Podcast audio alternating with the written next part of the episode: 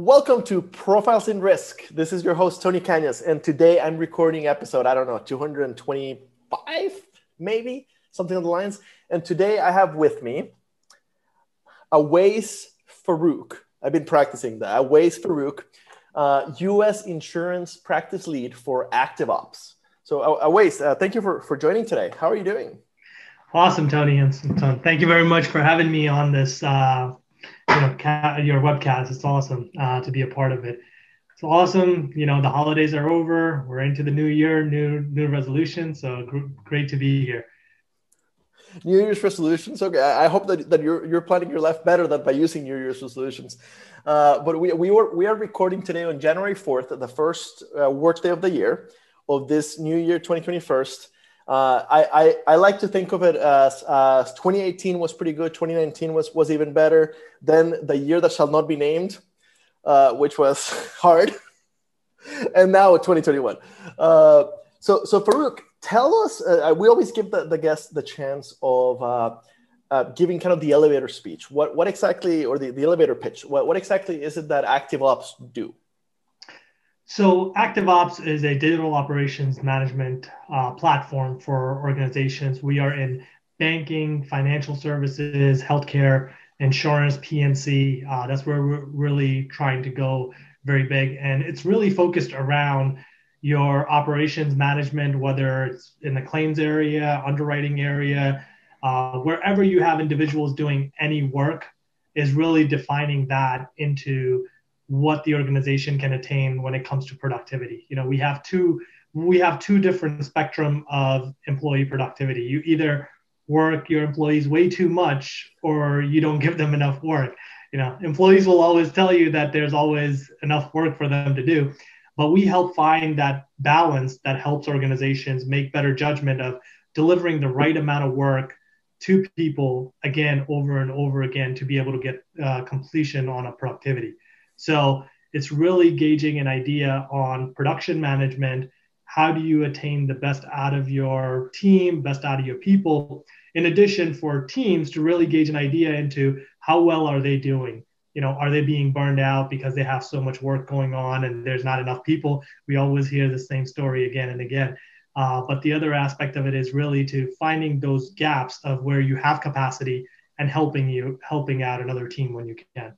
So we bridge the gap between them.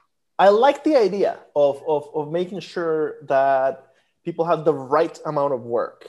And so, so within the PNC space, um, claims is famous for high workloads, right? And almost any claims organization, uh, the people will, will, will tell you that, that, that there's a burnout problem, right? But at the same time, in this same industry, I have ran into many, many, many people, and I myself have been on the seat a couple times uh, where you don't have enough work for, for whatever reason, right? Uh, it might be seasonal, it might be uh, just for whatever reason. I, I had a conversation recently with a friend who I, I recommended him for a job uh, at, a, at a very, very good carrier that, that, I, that I really respect and where I've placed multiple people and um, uh, for, a, for a field claims job and every other person that's gone to that carrier has told me how much they love it and, and there's so many good things. So i convinced this guy and, and it wasn't even like a, a, placement for jacobson it was like a favor to the guy hey you should really look at, at this carrier. They're really good for field claims people. And he lasted for two years and then he left. So we just caught up. And i'm like that's weird. Nobody ever leaves that organization especially the, the field claims area. And he explained that that they were new to the atlanta market and he kept telling them that they needed more field adjusters in Atlanta, and it just didn't happen. So he was uh, dying under an incredible load of work, while many of his of his teammates in other states that that had where, where the company had a presence forever were telling him that that they were light on work, right? But but but it didn't get recognized even after he asked for help. It didn't get recognized that the work could be uh, moved within the team. So, so I, I think that there's definitely, a, and, and I, I've, I've heard it a lot for, for, for people that they're bored, that they don't have enough, enough to do. And it's a thin line between yeah. uh, being overworked and, and being bored and, and underutilized. And, and of course, when you ask your people, nobody's going to tell you that they, they don't have enough work because they don't, they don't want to talk themselves out of a job and you know it's not it's not a healthy thing right? So for an employee to not have enough work they're doing two things. So when you're work, overworking your employees they're going to be looking for another job because they're just burned out and they know they can't take it for another day. And then if you don't give them enough work they're not challenged enough to seeing you know what can what are, what are their capabilities to be able to handle. So with that being said they're also going to be looking out for another job. So retention becomes very key in finding out you know although you know what what my organization does, it doesn't, we don't control the amount of claims that are going to come in. But what we help um, leadership and management team do is to track that live instead of historical data and saying, oh, we should have done things this way. So we give you a live platform of here's where the workforce is, here's where your time is, capacity, and here's how much work you have to get done. How do you mesh the two together? So if you have let's say team a like you said you know maybe it's in illinois and it's you know it's got a lot of volume because they just hit got hit with a hail season right?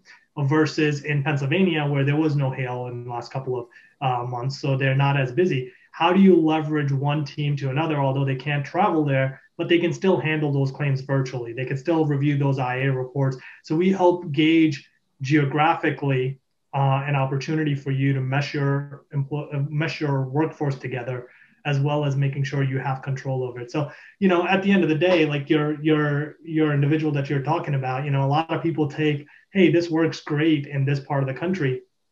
You can handle two claims a day. But when you go to New York City, you know, traveling 30 miles is not the same as traveling 30 miles in Iowa.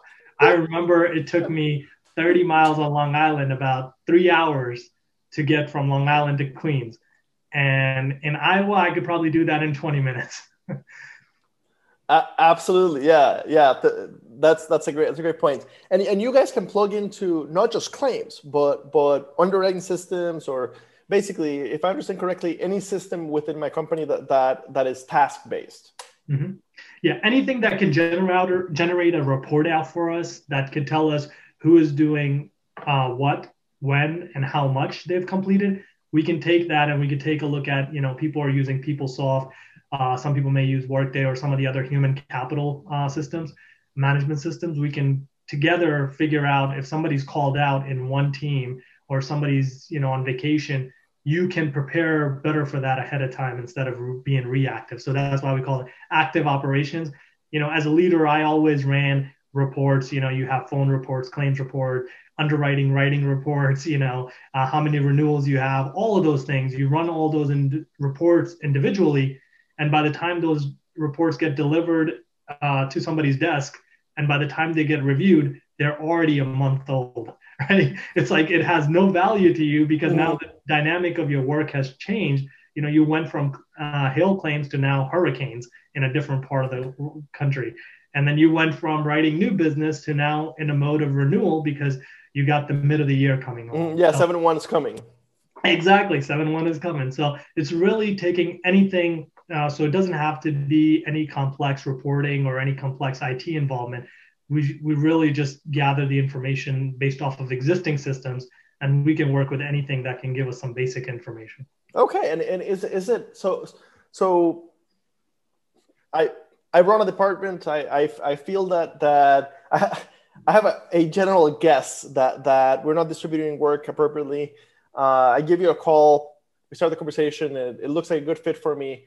Uh, is, is, it is, is it a software as a service type thing, or are you literally showing somebody showing up with, with a Dell server to to to add to my to my back room? We can do that if that's what you ask for. Okay. But, Which in, in, insurance, at times it might, yeah. Yes, yes. I remember the paper files that I still had till last year. I think we still have them. But um, but you know, it is a um, you know a SaaS product, so it's completely remote. Um, you know, completely in the cloud based. All the information is secured. Um, so we have all the right accreditations to from a security standpoint as well.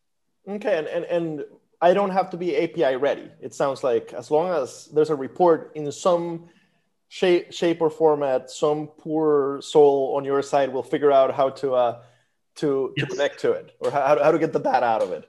That's it. We'll we'll we'll take out all the Excel sheets out of your hand, and no longer you won't even you don't need to run any more pivot tables. and try to figure out, you know, what do I do with this? And, you know, somebody's going to be out for three months versus I need to hire 10 more people. You'll have all of that. You won't need to worry about any pivot tables. Okay. What, what, what does the pricing look like? Is, is it a per user or a, a uh, how does it scale for, for yeah. you know, the different size organizations? Yeah, so it really depends on the organization. As I said, there's different levels of what you can attain. So we offer from a value perspective, you know, with one of our products, uh, which is an introductory product, it's going to give you about five to seven percent of capacity lift, and then we have products uh, that will give you 15 to 20 percent of capacity lift. Um, so that means that you know there's four different quadrants when an employee is reporting to your company.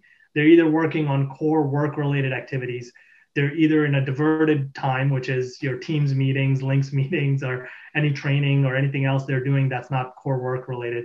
The third piece is absences. You know, they're they're away from their uh, job for X, Y, and Z, PTO, anything like that. And the last piece is, you know, that um, the the time that is missed. So the in between time of things, I call it, is you're doing task A, task B, and then there's that gap of uh, missing work area that's what we help minimize to make sure that the you know you have the right people working on the right things so from a pricing perspective it is unit it is individual based um, but it depends on the scale of how much uh, how big the organization is etc okay uh, have you seen a, a significant increase in, in in demand as we all went home with uh, with remote to work remotely Oh yeah, absolutely. And you know, it's the other way around. You would think that companies are worried about, hey, are my people working? But a lot of organizations are also worried that the employees are not stopping to work, right? I mean, I think many of us are logged in till 11 o'clock, midnight, because we feel like we have to be because somebody sends an email, because somebody sent you an estimate to review, or whatever it may be, because they're working a flexible time or they're working in a different part, right? So Eastern people working with California now feel like they have to stretch their day. And companies are worried that people are going to burn out because what happens is the longer you work, your quality of work decreases, right? So you want to make sure you attain the best outcome from people, um, you know, uh, from that aspect of it. So we're seeing the other aspect of it, and we've seen a huge increase in companies looking for services like this because there's nothing that gives them a real-time live view into what what's happening in the organization at the minute level right? Our our our products can show you here's where your organization is at the grand scale level whether you have 10 20,000 people. We just implemented the product into an organization with 24,000 people uh, so the scale is huge and but at a snapshot you look at it from an executive standpoint you can review at that grand scale of where how effectively is my workforce working right? At the same time am i work out working or burning out one region versus another because they're getting more work? Um, with the remote work that entire segmentation of you know only eastern region does it this way or they do it this way is all gone out the water right okay that, that, that makes a lot of sense uh, so, so I, I, hope that we've kind of covered the, the, the product, what ActiveOps is, is doing. I, if, if we missed anything, make sure to, to, to mention it. Um, I, I always like to talk about the, about the, the, career aspect. And, and in your case, we had a prior conversation and I was kind of blown away. You've had just immense career growth in, in, in a short period with, with, with insurance. Uh, so, so kind of t- tell me a story. Like, like I, I, see that you, have got your, your degree in human performance management, so not RMI, so how did you end up falling in, in, in, into into insurance? Yeah, like many of us, Tony, you know, we don't we don't grow up saying that we want to be an insurance adjuster. and uh, it it's I was uh, you know in a completely different industry. Um, I was in retail, um, you know, retail operations management. That's what I did before. And then all of a sudden, you know, I got introduced to insurance, and I got introduced to claims. I thought it was going to be a six month, a year long gig, and I was uh, going to move on to something different, and it became my life. Um, you know, it's a, it's it's it's it's been an awesome journey. You know, I was I was with State Farm for a very long time, about nine years, eight nine years there. Then went to Farmers, Chubb Insurance, and then Berkshire Hathaway Guard. Um, and you know, I'll tell you that every single organization I learned a tremendous amount of knowledge about insurance that I thought I knew a lot about insurance and I rediscovered myself. And that's what the key is to success, uh, Tony, is like continuously learning.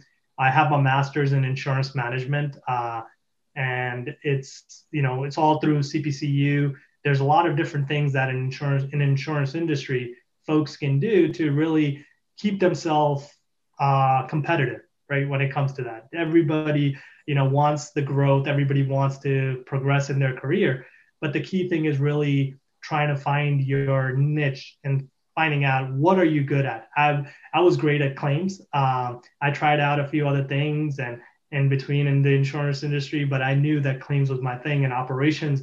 It w- later I discovered that I am really great at operations, managing people at large scale, and all through education, right? Understanding how the insurance industry works, understanding you know what you have to do, and the biggest key is really building your own brand um, is what I give an advice to anybody who's trying to progress. So you, have touched on a heck of a lot of things. uh, so let, us kind of let's kind of dig little by little. So so I agree with every everything you said. Uh, so so that that's that's good. Uh, okay, so so so your State Farm auto and, and fire claim. So that's in office, right? So so that that is one of the uh, that is one of the entry points into the that is one of the biggest entry points into the industry is that type of large carrier simple claims type inside role how do how do you so so i find and the number one question i get is is how do i get noticed in in that kind of role and i think that there's an expectation of how do i get noticed to the point that i get tapped in the shoulder mm-hmm. uh, and and personally I believe that in, in large organizations at the entry level, there is no such thing as tapped in the shoulder. You can be, and this this is nothing against State Farm. It's a great company. Nothing against any of the large carriers. Uh, it, but in uh, my experience and what I see a lot of people, uh, you can be the best uh, claims call center person ever. Uh, they'll be more than happy to to. Did I get stuck? Hold on, my video got stuck. Can you hear me? Yeah, I can hear you, but you're frozen. Okay, let's take, ignore the video. If you if you're watching this on the YouTube side, uh, if you're not, you might want to go just just to see the silly face that I got stuck under. Hopefully, my video comes back at some point. Uh, okay, so so my my experience, uh, they'll be more than happy to to let you sit there and be be the, the best call center person ever or the best entry level claims person ever, and unless you invest in yourself and apply for for the other areas or for the higher levels of, of, of the company, uh, you'll be there forever. So, so what was your experience? You know, I think I, you're you're absolutely right. You have to invest in yourself. You have to invest in education. You have to you have to demonstrate that you're willing to do what it's what's needed to get the job done. But more importantly, Tony, I think what's important is really knowing what value you bring to the organization. Right? What are the expertise and what are what makes you different than your peer I had uh, it's funny you mentioned that you know that I want to be tapped on the shoulder. I had an individual, a peer of mine, who is a great um, you know a mentor of mine, and uh, you know he pushed me a lot. But one of the things that he had was he said, "Awais, I want somebody to tap me on my shoulder and say, I am giving you this job." Uh, but yet, you know, and he had done everything that you can ask for from insurance education, was an excellent adjuster, did all the gigs that you know all checked all the boxes. But at the end of the day you really have to develop you know what what does it look like for your brand? How do you differentiate yourselves from the others? And are you doing the right things right? Are you are you doing just the average and the biggest piece is be amazing at whatever you do so if you're the call center person be the top a call center person you know you're that's the first and foremost and that's the best advice i got no matter what role you're in be the best at it, and then figure out how you can attain and what's going to make you successful in the next role that you want to go to, and have a path. And I, and I think that that that second question. Okay, so so so being the best at the, at the job. That, that is the same at every company. At every company, your best chance of, of, of growing is going to be being the best at the, at the job.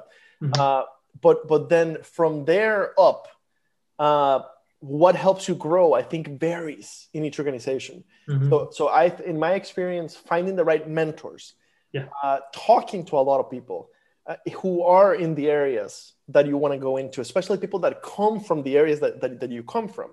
Mm-hmm. Uh, I have found that to be super helpful in figuring out in this particular company, in this particular department, I'm, I'm interested in what are the things that are that are valued, right? So in your case, you were at State Farm. Historically, at State Farm, CPCU was almost expected, right? It, it was like everybody pursues CPCU, CHFC, CLU. Uh, so so in, in State Farm, it's, it's, it's a very easy guess that mm-hmm. that right, my manager CPCU, his manager CPCU. Uh, I should probably pursue CPCU. In many other companies, it's it's not that easy to to to assess. Uh, so so you managed to grow from from from property claims to to catastrophe. Uh, mm-hmm. So were you out on the field in catastrophe, or, or were you? Yeah, no. Catastrophe. No, I was I was in the field, traveled eight to ten months out of the year, so uh, sacrificed my life, uh, but it was an amazing journey. I got to see parts of the country I wouldn't have gone to. You know, I've seen the world's tallest uh, fire hydrant to a chair to a ketchup bottle, so you know, and you know, great journey. But like you said, it's you know, it's about that mentorship, and you you have to go a step beyond, right? You have to go to the leadership, not just directly where you're applying, but even sometimes above that, and really be genuine in your approach and saying, hey, I want to do what it takes to get to that level. What does that look like? Because your your own direct manager will be great. They'll give you tips, but at the same time, they'll be selfish. They don't want to let you go if you're an excellent at what you're doing. Right? And that's the that's the biggest mistake I see folks doing is just mentoring with their direct manager and not venturing out, not opening up their network and speaking to people that can guide them truly, genuinely, without having any interest. That is a fantastic point, and I, I should make uh, a, a, one of my short hey insurance videos about this. Um, I personally believe that whether you have a great manager or a copy manager, even if you have a great manager, I personally believe that your manager can't be your mentor. Those are different things, mm-hmm. right? And and uh, even if you have a great manager who is clearly investing in, in your growth and who is clearly who clearly wants you to grow and knows how to grow within your organization, uh, you need uh, mentors uh, in other departments of your, of your company, and you need mentors outside of your company. I, I remember uh, when I was at, at Nationwide. Uh, and I, I, had several, I had four different roles in four different cities, in four different departments of Nation. So I got to see a very broad view of Nationwide. One of those roles was a rotation program through through uh, the the uh, finance department at, at, at Nationwide. A really fantastic uh, leadership rotation program. Got to see behind the curtain on, on, a lot of things. My girlfriend was at Nationwide also, but she was in the brokerage area where, where they helped exclusive Nationwide agents place business in other carriers. And I remember her saying that Nationwide is its own world uh, it's so different from the, from the rest of the industry. And I think that that's the case at all the large carriers, right? State Farm is also its own world, and, and Allstate is its own world. Uh, because they're large enough that they kind of have their own gravity, right? Many people spend their entire careers internally. And then after I left Nationwide, I realized that she was absolutely right. It is very di- radically different from Liberty, radically different from American Modern, radically different from many other carriers that, that I haven't worked at, but that I've partnered with uh, to help them with staffing. Uh, it really it's it's easy in a large company to to to if you don't have outside mentorship but that's where the cpcu society can be a really really helpful it's mm-hmm. kind of a built-in group of mentors that, that where you can easily find somebody to to teach you about the, about the rest of the of the of, of the industry um, so so almost 10 years of state farm mm-hmm. 2017 you leave state farm uh, that has become a little more common but it used to be people who are close to 10 years at State Farm never leave. So h- how did you end up making the decision to, to, to leave State Farm?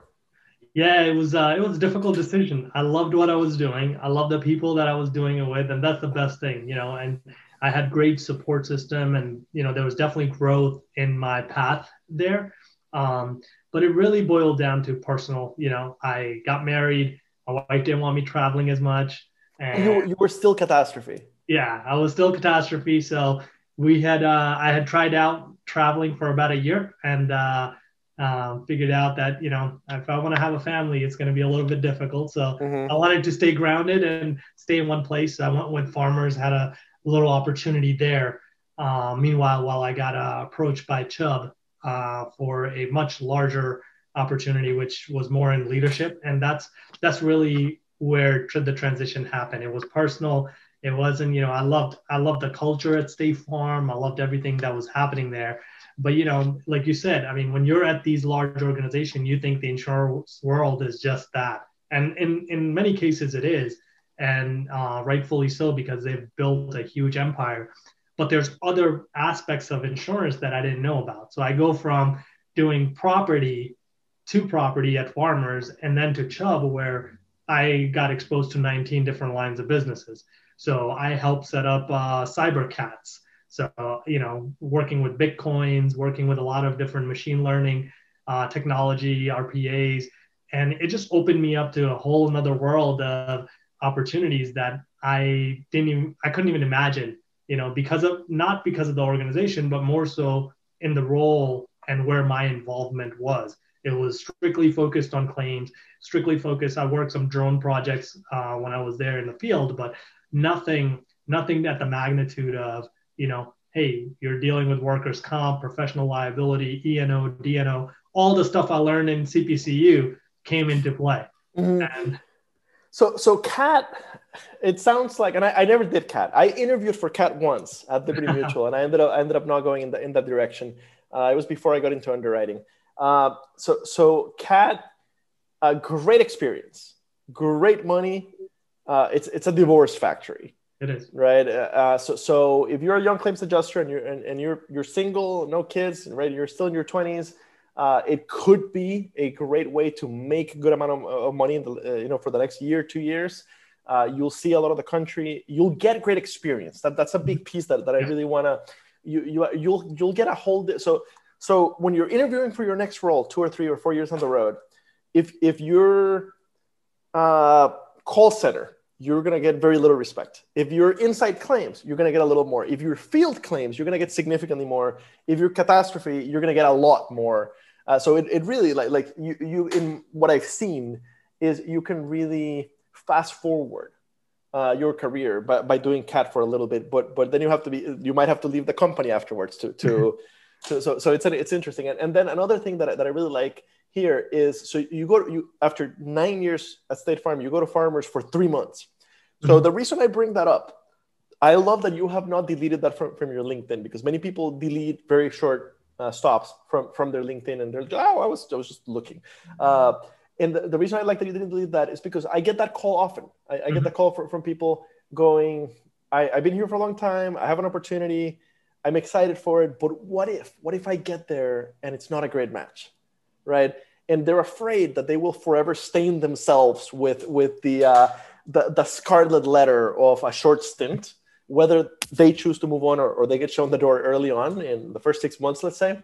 And what I always tell them is yes, if you're Tony Cañas and you've had four jobs in, in, in, four years, right? If you've been in the industry for, for, for seven years and you've had seven different jobs in those seven years, yes, you have to be careful. Your next move, you should go somewhere where you know you'll be you'll get some tenure. But if you if, if you spent five years at your last company nine years at your last company then it's not a big deal you, you you're gonna have to explain it mm-hmm. but it, it's it's really it's really not, not a big deal um, so then you go into, into Chubb, which is a fantastic company absolutely both before and after the acquisition i think january 2018 was that around the time of the acquisition uh, it was after it was okay after. so so so it was after the acquisition okay um, and uh, then you go to Guard, which, if I'm not mistaken, is a very young company, right? It's one of the mm-hmm. Berkshire mm-hmm. companies, and it might have been founded in like the 90s. Mm-hmm. Yeah, it's a it's a much younger company. It used to be a workers' comp carrier. Went into you know multi-line uh, after they got acquired by Berkshire Hathaway, and is a fantastic company to uh, to be a part of. You know, it's very flat organization. So coming at you know State Farm, Farmers, Chubb, you have these hierarchy charts and you know, going to a very flat organization was a fantastic experience. And, you know, it's, uh, it's got the, com- the company itself has a great potential and the growth model is just amazing.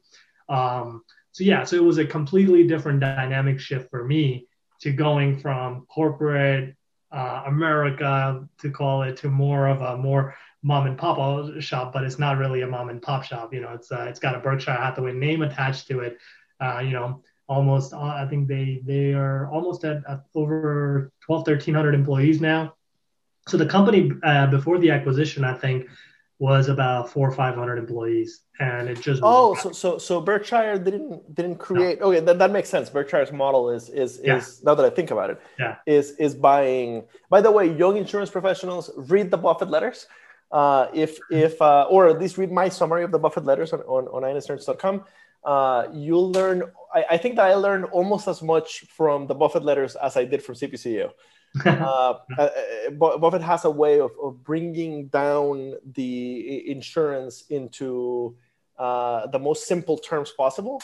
Mm-hmm. Uh, and his way of seeing it is, is really fascinating. And, and his portfolio of, uh, of insurance companies is, is fascinating. So, yeah, so yeah, of course, they bought Guard instead of, of creating yeah. it. Um, so, so you, you get to Guard as a, with a director title, right? You've, mm-hmm. you've landed, right? You've arrived, you're, you're a director. And within a year, you either get it looks like you got promoted to to yeah. to to AVP. So there you go. You're an AVP. You're like 33 years old. Like you could easily sit there for the rest of your career. You've made it, right? Whether it's at Guard or somewhere else, you can enjoy being an AVP for the rest of your career.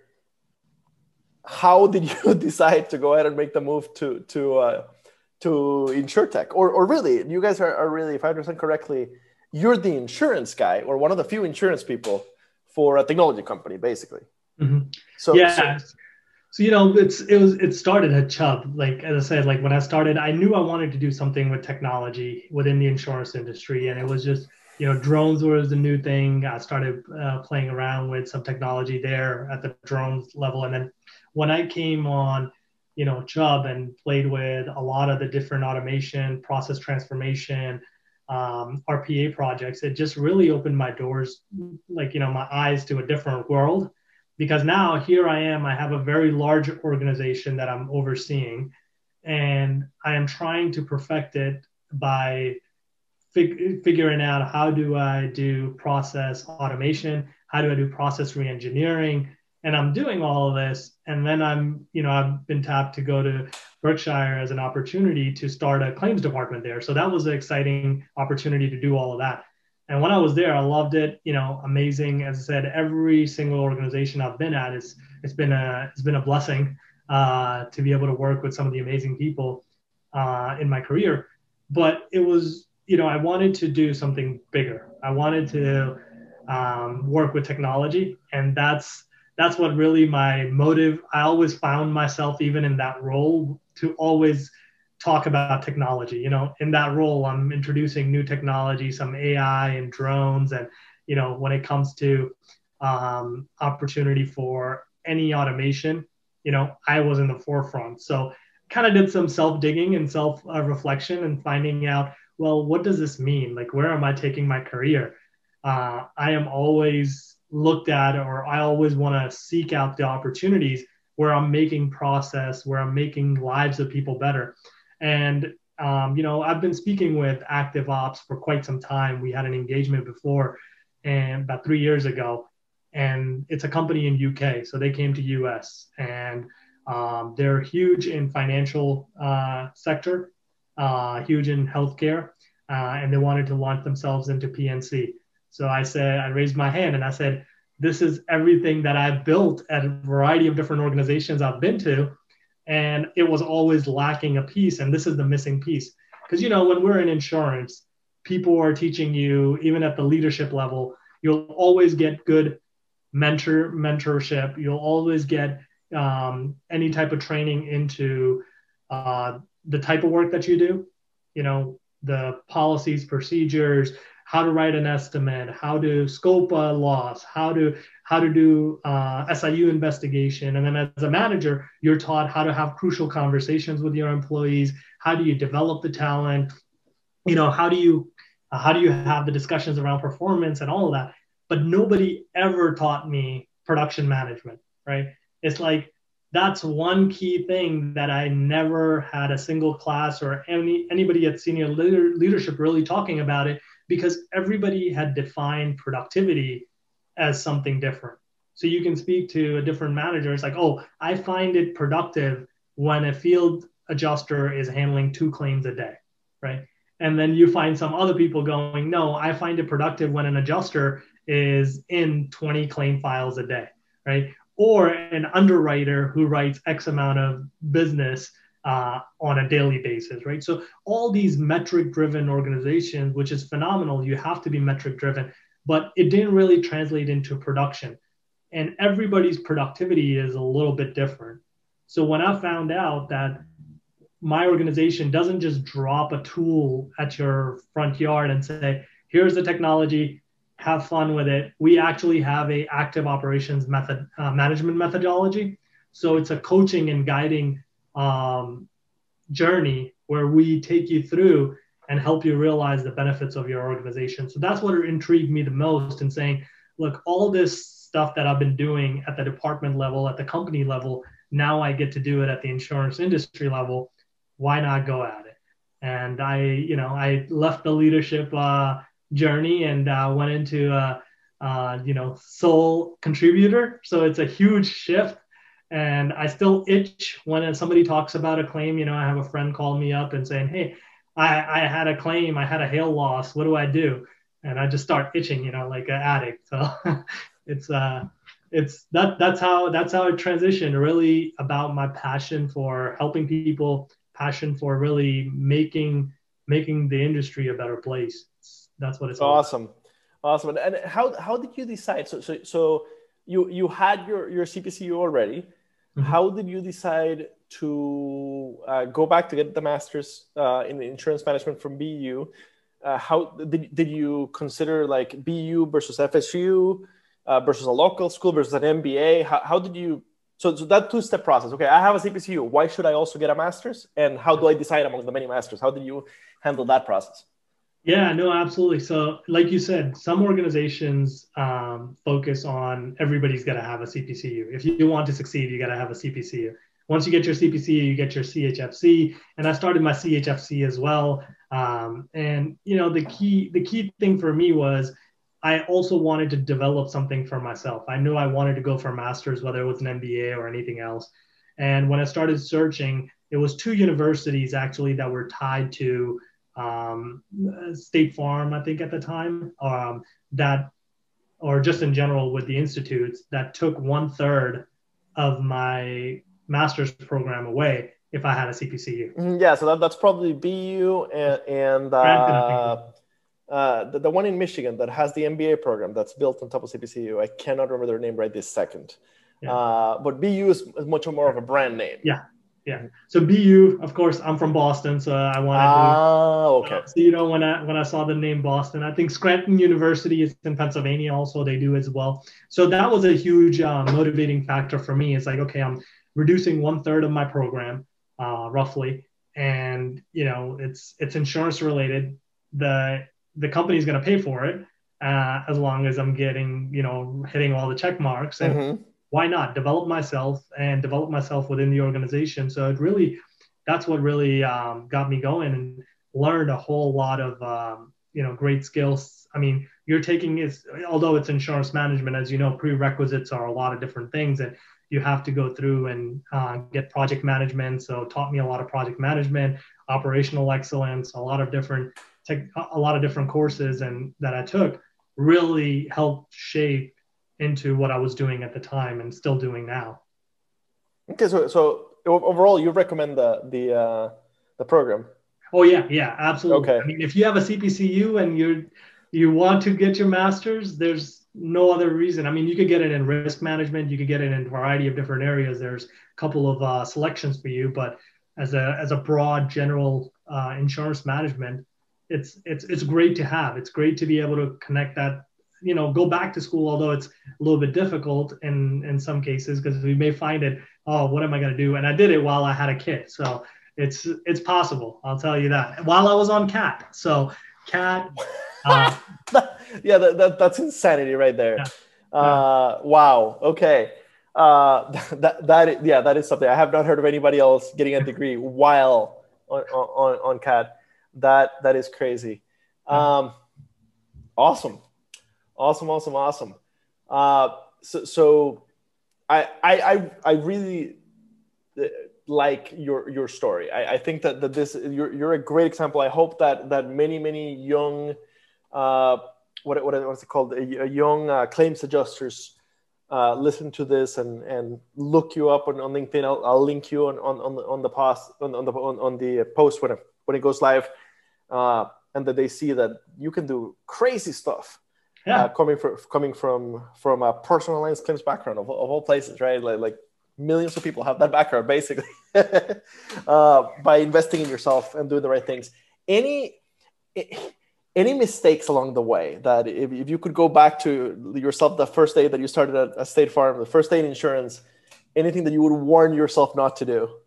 Oh God, so many.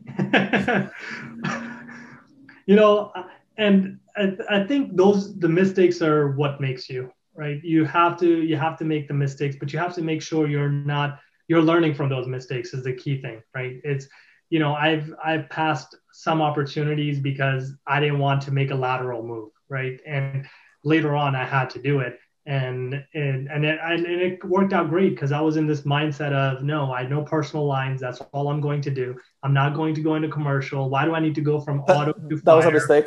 Yeah, auto to auto to fire. Right, that was a mistake. But you know, no, no, no, like not wanting to go commercial lines. Yeah, when there was an opportunity. Yeah, yeah. And, and, and I get it. Part of that is State Farm is a personal lines company, right? So so yeah. if if you live within the State Farm bubble it's easy to think that commercial lines is, is kind of a weird area. Mm-hmm. Yeah, absolutely. I mean, farm ranch, it seems so difficult. Like, you know, that's some some of the business that uh, I was handling at that time is is like going from auto to fire was a huge shift, and from in office to field. And uh, I let some of the opportunities go, you know, uh, because because of the fact that uh, I didn't think I was ready. And you know, the biggest mistake I made uh, that I look back every single time, I took an AIC course within the first like month of me starting in the insurance industry. It's like, oh, you come in, you do your AIC, then you get your CPCU and you do it. I had no idea. I didn't I didn't take it seriously, failed my first AIC. And I didn't take my uh, next AIC course for probably two to three years until a mentor until a mentor came down to me. He's like, why didn't you take it? Oh, I took it and I failed. He's like, did you know what a deductible was when you took it? No. Did you know different types of deductibles? So you didn't know all that. And then I went and I took it and it was like a breeze. And that's what got me addicted to it. It's like, whoa, now I know the industry. And that's what I tell people is when you go into it, you know, just make sure you give it your best and that you learn just because you failed at something, don't let that stop you from ever. That, that is a, really good story. My experience with, with designations was the exact opposite, but I took it seriously. Uh, I'm not a good student, but I was already doing my MBA, so it was, it was pretty easy to just kind of add it on top, and it just got done. Uh, but uh, when I started my designations, it was at Farm Bureau of Iowa, and, and they had a really cool program. Basically, as long as you had supervisor approval, you could take the, the, the test um, no no out of pocket expense. So so the, the company literally had a a little library with a bunch of books. So as long as a book was available, they would loan you the book, and and, and they had an in-house testing center, so it would cost you nothing out of pocket. There was no reimbursement per, process. So what would happen is people would sign up and just not study, right, and and, and show up to take the test uh, uh, and assume that that right they knew enough to pass it. And I was one of them, right? and, and, and, so so so I I like. Uh, I, I think that the better program uh, is the other carriers where, where you're paying for the test up front and then it's 100% reimbursement from, plus yeah. a little bonus once you pass because I've never met anybody who paid for it, uh, it who didn't study for it, yeah. right? Uh, so, so, so I think maybe the, the program was too generous yeah. uh, in, in, in, in that particular setup. Uh, no, that's so, funny that you say that because I actually uh, opted to pay for it myself and get reimbursed because there was an option to directly do it. Okay. But I opted to do it that way because I knew it was my money on the line and I, I needed to get it back. And uh, you know, then th- I think the other the other piece was really discovering some of the tools out there. Like for CPCU, I use the Big Daddy University, and for anybody in the field, anybody in the field, if if you are driving, yeah, the audio you are not you're not recording the Big Daddy U and you're not taking CPCU, you're wasting your time.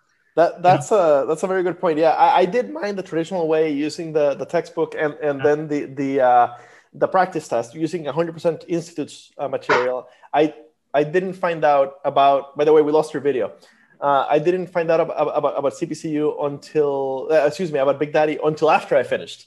Uh-huh. Um, so I've never used it, but it is wildly popular within the, the within the community. Like the CPCU candidates group uh, everybody will tell you that that that Big Daddy uh, is is fantastic. But if you guys are listening, we would love to have you as a sponsor. ah, yeah, right. that that goes for both Big Daddy or for the institutes or the society. Yeah. Any any of you, we talk about you all the time. We'd love to have you as a sponsor.